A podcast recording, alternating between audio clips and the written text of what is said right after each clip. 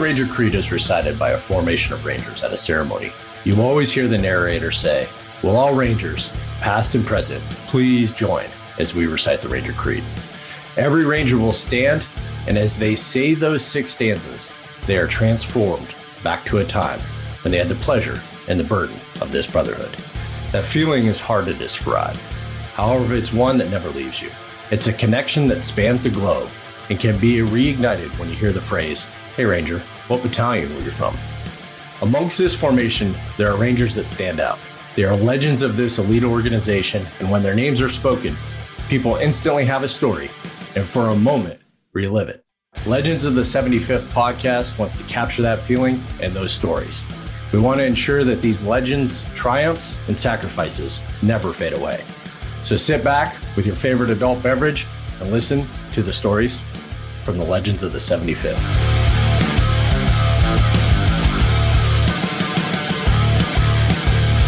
All right. Hey, welcome to Legends of the 75th podcast. And man, do we have just an awesome episode today. I know he will say otherwise and he will say, no, no, no, no, I'm not. But I think everybody that listens and everybody that knows him will agree that this man is the legend that everybody talks about when they talk about the 75th Ranger Regiment. And he just continues to give back to the community and larger army and also the 75th and uh, many of the other organizations that are out there. So today we have the the absolute privilege of sitting down with Sergeant Major retired Rick Merritt. So he spent a total, in case you don't know, he spent a total of 25 years in the 75th Ranger Regiment with service in 175, 375, RSTB, and he was the 14th Regimental Command Sergeant Major. He also did some uh, time over in 8th Army as the SEL uh, in Korea as well. His combat deployments include Panama, Somalia, Afghanistan, and Iraq. So there's a lot of years and a lot of things to talk about there. And he is also the distinguished member of the 75th Ranger Regiment. Sar Major, it is absolutely awesome to be able to sit down and talk to you today about, you know, being a ranger, the brotherhood and everything else just can't thank you enough for taking the time. I know you got a lot going on and you're just doing a lot of different things. You were up here for like a couple days and you're in South America. you drove back like in the late night hours, you know, and, and you but you're still willing to sit down this morning. So I, I really greatly appreciate it. I know everybody's just going to have an awesome time listening to you talk. So if we can, I'd love to just kind of start at the beginning, you know, and talking about, you know, why did you want to be a ranger and how did that all come to be? Yes, and good morning, everybody. I'm, I'm very humbled uh, uh, to be here today, and uh, I just got back again last night from Fort Beginning, uh, as I called it, with all my years there, uh, sitting on the Ranger Hall of Fame uh, board for the voting that went well as they get ready for the rendezvous for RSM Donaldson's change of responsibility and the induction of that Hall of Fame for this year. Uh, I'll say off first before we talk about uh, what inspired me to uh, uh become a ranger. And uh, looking right behind you, I see the logo of Legends, and we talked about legends of the regiment. Uh, the only way I could ever call myself as a legend is the fact that I see what that means. And to me, that is simply a person like myself who has spent my entire adulthood uh, in the army, surrounding myself around people better than me, as I'm doing today in front of you. And that is a true legend, is a man that knows and acknowledges that uh, he has spent his time surrounded around people better than himself.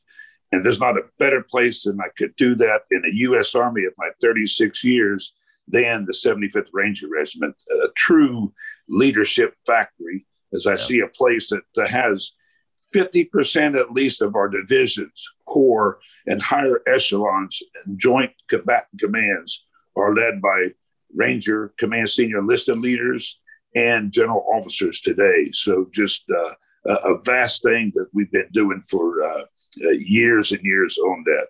Now, why did I become a Ranger? Well, first, I was uh, come from a family of military five uncles, uh, paratroopers. My grandfather was in World War One. I, uh, even my father-in-law uh, that I married a, a, colonel's daughter. As oh boy, uh, I didn't know that.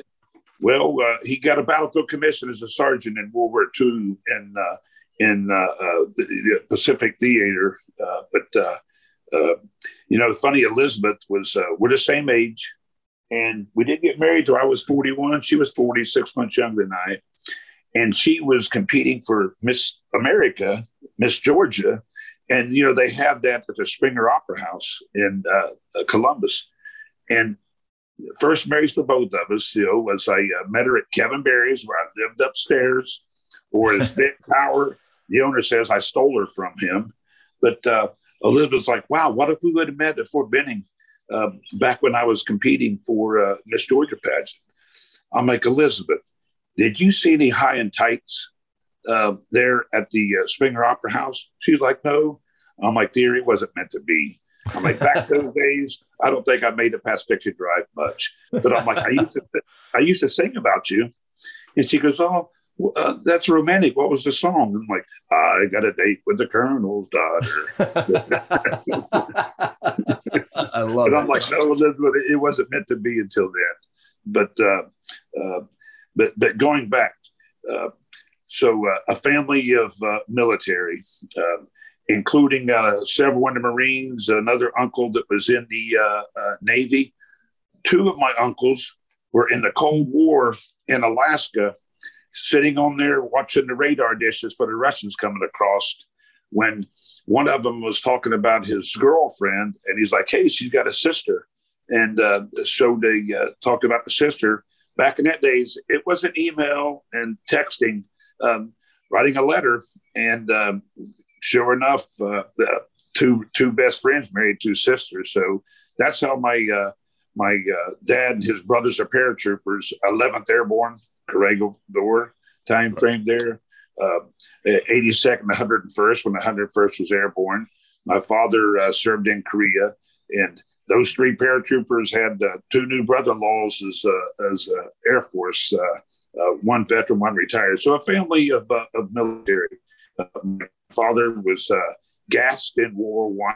Not bad. He got a little bit of his GI tract after that there. But uh, he always used to tell me as a boy, he's like, and I used the guys, he would say uh, to us, uh, you know, he chewed tobacco. He gave us raisins to chew to spit. And he'd always say, You want to fight? And I'd say, Yes. He goes, You got to join the army. So uh, life goes on. Um, uh, come from a sports family. Uh, seven brothers and cousins played in the NCAA. I didn't have the size. As I look at my father, my brothers, and all cousins, six, seven, six, eight, you know, and my dad was a paratrooper still on active duty. And I'm looking at me, I'm a low silhouette. And I'm thinking, uh, Mom, do you have a picture of the milkman when dad was deployed? Because I seem to be a little different here. But uh, uh, so, uh, so they all went to play uh, NCAA I went to uh, uh, college, uh, became a paramedic and a firefighter. And then uh, my baby brother, uh, both my brothers serving in the military, where my brother was uh, ROTC, become an engineer officer. So I'm seeing, watching Grenada on TV, and I'm 22 years old at the time.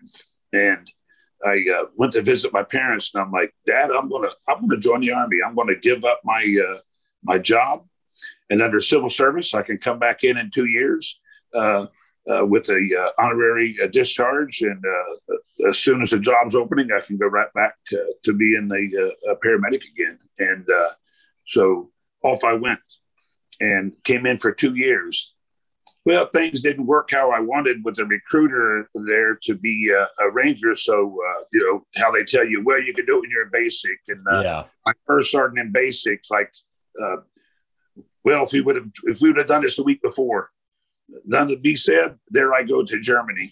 So, so I'm in Germany as a now 23 year old.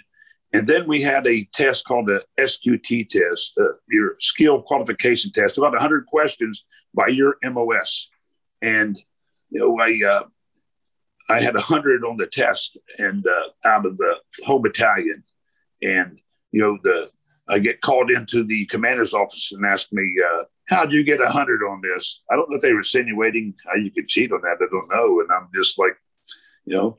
Uh, uh, figured that was a standard. You know, uh, me and my roommate studied them every day, and uh, he had a hundred as well. Only two hundreds in the entire battalion, and you know, uh, Vern Pierson, who's now a, a conservative district attorney, you know, having a hard fight in California. We'll, we'll, leave the politics of that right there on there. But uh, Vern and I still keep in touch today. Uh, as later, both of his sons, uh, uh, one enlisted, one officer come to visit me, uh, Ranger, and deployed to combat. So uh, just a relationship we uh, kept up much. Where Vernon and I did next, we had a uh, tried out for the marksmanship team from our battalion, which we uh, were selected and was part of it, and we competed and won the division and for U.S. Army Europe on the marksmanship team and myself wow. at that time as a private first class. Um, it included a 12 mile road march, included a PT test. So I have 100 on the SQT. I got uh, 300 on the uh, uh, uh on the PT test. Uh, th- this was in Charlie 16 infantry, which we had 113 uh, you know, 113 armored vehicles then. So and we had a 12 mile road march, of course, in that. Uh, that's something I could do very well. And I ran that road march uh, under two hours uh, on there. And people always ask me, uh, why, why, do you road march so fast? I'm like, because I, I hate it. So I do it fast to get it over with. This was an excerpt of the Legends of the 75th podcast. If you want to listen to the entire episode, go to the show notes and sign up for exclusive membership. Why are we charging? Some of the guests want to know that their stories have a level of protection and can share freely without it being available to the general public. To produce a professional product, it costs money. Your subscription helps us ensure we keep it to the level of what's expected from this elite organization. The podcast is the first phase. We plan to add videos, apparel, Ranger history blog, and more episodes each month. So, as Legends grows, you will get more bang for your buck. We don't want to interrupt or muddle episodes with sponsorship clips or ads. Your support is much appreciated. We look forward to building this exclusive group with your support. Rangers lead the way.